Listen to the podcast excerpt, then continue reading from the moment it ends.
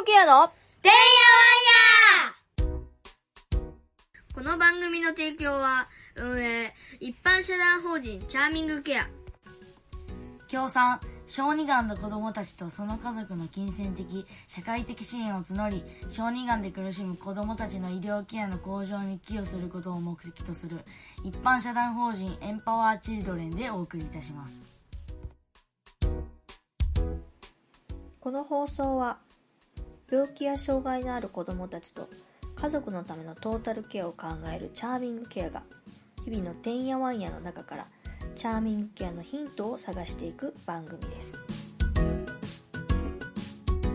はい、えー今日も始まりました。チャーミングケアのてんやわんや。え今日のゲストはですね NPO 法人夢の目の大高美和さんです。よろしくお願いしますよろしくお願いしおま願いしますす。はい、えー NPO 法人夢の目の大高です。えー東京都日野市で、えー医療的ケアのお子さんや重症心身障害のある、えーお子さんのえーデイサービスを運営しています。えーデイケアルームフローラっていうところが主に未就学さんと小学生で、えー日野坂キャンパスっていう今年の4月にあの新しくオープンしたところが主に中高生と、えー支援学校を卒業したあの方たちで、えー来ていただけるように運営をしております。よろしくお願いします。は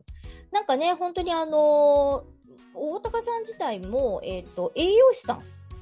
そうなんです。栄養士さんって珍しいですよね。栄そう養栄養士さんが、看護師さんが割と、その、そういう施設を作られることって割と聞きますけど、あ、そうですね。栄に。養士さんがされるってちょっとは私、他であんま知らないですね。相当変わってると。でも、なんででも、あの、その事業所を立ち上げ、大変でしょ、やっぱり。いやー、どうですかね。楽しいからやってるんですけど、やっぱり運営は、あの、栄養士の知識だけじゃ絶対できない。結局だってね、あの、要は事業だものね。はい。うん。か、そのきっかけっていうのはどういうきっかけでやろうかなっていうふうに思われたんですか？はい、あの、私、娘が、あの、今、支援学校の6年生、小学6年生で、あの、死体不自由と、重度の知的障害があって、一応、重症 CC 障害児って言われている子なんですけど、あの、その子が、やっぱり食べることに、あの、すごく配慮が必要で、まあ小さい時離乳食全然進まなくって、やっぱり食べる経験っていうのが全然させてあげられないなとか、私自身がご飯を、あの、栄養士なのに、栄養士でですよ、あの、病院で働いてて、嚥下障害のある、あの、おじいちゃんとかおばあちゃんとか患者さんのご飯をずっと、なんでしょう、こう、作ったりとか提供したりとかする仕事してても、我が子のことになった時に、全然それがやってあげられなかったし、どうしたらいいかわからなかったっていう経験を、あの、したことで、まあ、こういう子たちも食べる経験をみんなでできる場所が欲しいな。あとは、あの、保育園とか学童みたいに行ける場所がこの子たちすごく少ないんだなって思って、楽しい経験をたくさんしてほしいなと思って立ち上げました。なるほど。ごいですよね。私こういうなんか事業所さんを立ち上げるお母さんたちって割と何人かあの知り合いでいるんですけど、うんあの、やりたいからってやれるような所業じゃないんですよね。あの、諸行。いや、結局だって、ね、経営するわけじゃないですか。はい。で、しかもいろんな、その、なんかこう、なんて言うんだろう、制度の中でやらないと、やりくりしないといけないから、ただ何か物を売りますとか、ただ何かこうサービスを提供しますとかっていうは概念の話ではないので、すごいいろいろ、あの、ご苦労をおそらくされ、乗り越えてこうされてるんだろうなっていうふうに思うんですけど、それでもなんかすごい楽しそうなのがすごい素晴らしいですよね。楽しいです。楽しいです。ねえ。うん、でも、やっぱりそういう大大変さみたいなものを乗り越えてでも、やっぱりそういうところを立ち上げねば、やっぱ居場所がやっぱり少ないっていうのが現状としてあるんでしょうね。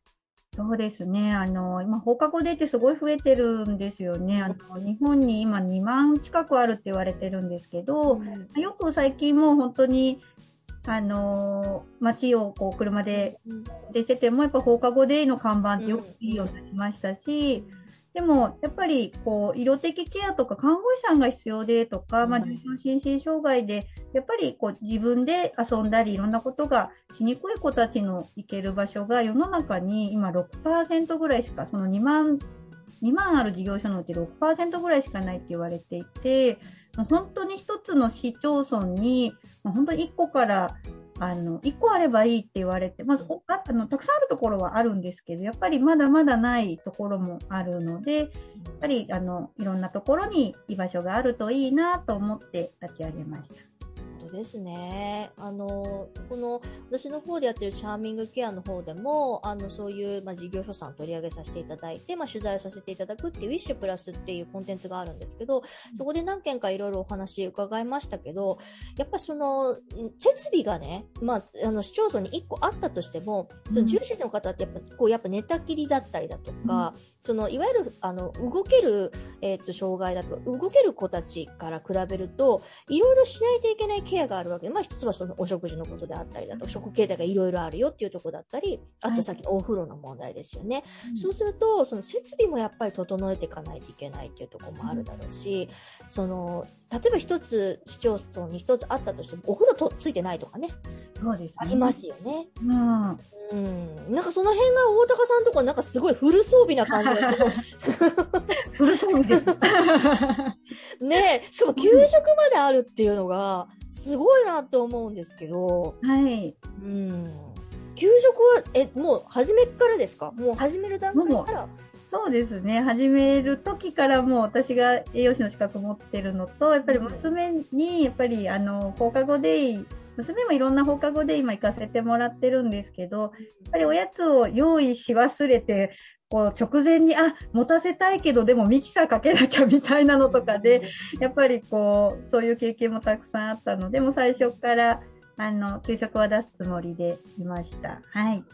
ど、すごいなあそれをなんかこう、家、内製化してるのがすごいなっていうふうに思いますよね。なんかその、給食も、その、なんだろう、その、きっかけというか、なんか一つな、なんだっけ、あの、お駄菓子っていう、こう、おやつ、はいおや。つをなんかこう、いろいろ工夫されてるっていうふうにお聞きしてるんですけど、はい。なんだっけ、ねるねるねるねと、そうですね。ねるねるねるねがなんかそんな、なんかもうビローンって伸びるから、そんな大丈夫かいってすごい思うんだけど、なんか工夫が次第で食べれるんでしょ？そうなんですよ。あの、給食とおやつ、あの、もともとうちの調理師さんたちが、あの、栄養士さんもなんですけど、結構自然派にこだわる調理師さんたちが給食作ってるので、うん。普段の食事は、本当にこう、醤油からこだわってとか、うんうん。聞いたこともないような調味料を使ったりとかしてるそんでうなんや。うん。もう、あの、すごい、あの、いい調味料を使って。うんうんなので、おやつも基本的には手作りのどら焼きとかクッキーとかうんパンのケーキとかとかいうのが出てるんですけどうん、たまにですね、やっぱ調理員さんがあのお休みした時にですね、あの、じゃあ大玉さんよしだからお願いしますってもちろん言われるんですよ。うん。うん、何しようかなって思って、本当だったら多分その調理師さんたちが使わないであろうものをおやつに出したいなって思って、駄菓子を、あの、出しうん。て、あの、駄菓子パーティー、あの、子供の時にすごい駄菓子屋さん行くの好きでしたし、うんなんか自分で選んで、うん。なんかすごい体に悪そうな色のものが いっぱいある中で、でも選んで、なんかいろんな味を楽しんで、そこで知るって経験って誰もがしてたと思うので、うん。それで、じゃあこの子たち何食べられるかなって思って、あ、ねるねるねるねの、あれ、ちょっといけるのかなとか、うん。なんかうまい棒とかああいうの砕いて水かけたらミキサーかけなくてもペーストなるなとか、なんかそういうことからやってます。ねえそれ結構でも好評なんですよね。すごい好評で、ねあの、駄菓子食べましたとかって親御さんに言うとすっごいびっくりされて、どうやって食べたんですかって言言われるんですけど、うんあの、きっとメーカーさんもそんなことを想定してないですよね。ないと思う。ふわふわのねるねるねるねなんか誰もそう、ねる、ねってビロンってなるのがそうなんですけど、みたいな感じだろうけど、すごいですよね、それね。うん、ねねなんか、そういうコラボとかしたらいいのにね。はいですねね、なんか、あ新たなあれじゃないですかね。その、切り口じゃないですかね。そうですよ。寝る寝る寝るのはね、ベタベタして伸びるものじゃなく、実は、ふわふわなんだよ、みたいなしてて、ムースみたいに食べやすいものなんだと思って、いうところを伝えたいですね。そうですね。うんすごいなぁいや、でもなんかその給食のお話もそうですし、なんかその楽しみっていうところをね、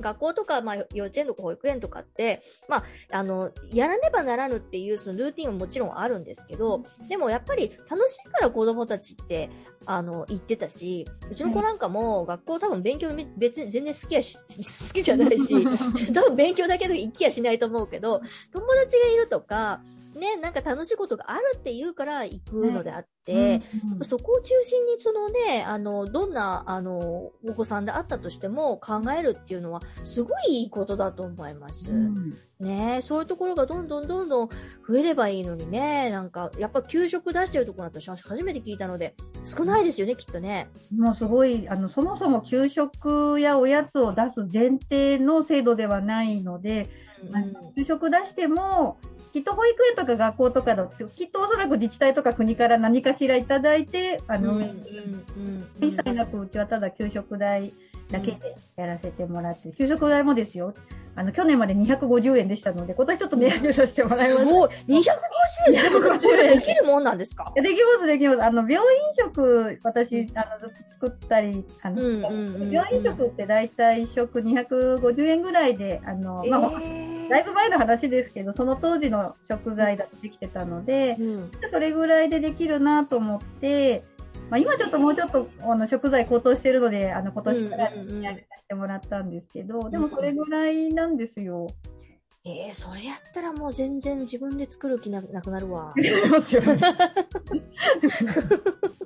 家でみんなお母さんたち頑張ってますし、やっぱり365日ご飯作んなきゃいけないので、やっぱデイに来てる時ぐらいうんは、やっぱりあのみんなで一緒のものを食べたいなと思ってやってます。なるほど。素晴らしいですね。あの、い大高さんの今のお話はですね、あの、チャーミングケアの方でも、えっ、と、取り上げさせていただいて、えっ、と、6月いっぱいですね、えっ、と、はウィッシュプラスという、えっ、と、チャリティーコンテンツがあるんですけど、そこで、あの、ちょっと情報を流させていただこうと思っておりますので、ぜひともそちら、あの、ご協力というか、応援していただけると嬉しいなというふうに思います。あとちょっと最後に、あの、大高さん、あの、リッシュの方の、あの、あれですよ、あの、インタビューでもちょっと聞きそびれたんですけど、はい。事業所に、あの、なんだ、あったらいいな、みたいなものって、そのグッズですね。あの、我々の扱ってるのって割と医療ケアグッズっていうところがあるんですけど、まあ、お食事のもの、あとはスタイとか、エプロンとか、はい。その辺があるんですけど、なんか、こう、事業所で持ってるとすごく嬉しいな、みたいなのもあったりしますか？えーその食に関してだとやっぱりあの食器と可愛い食器ってあんまなかったりするし、うん。食あの専用の食具って高かったりするのでやっぱりスプーンとかその食べやすい食器とかもうん。欲しいなって思いますしあとはあのー医療的ケアとか重心さんってやっぱり寝寝てる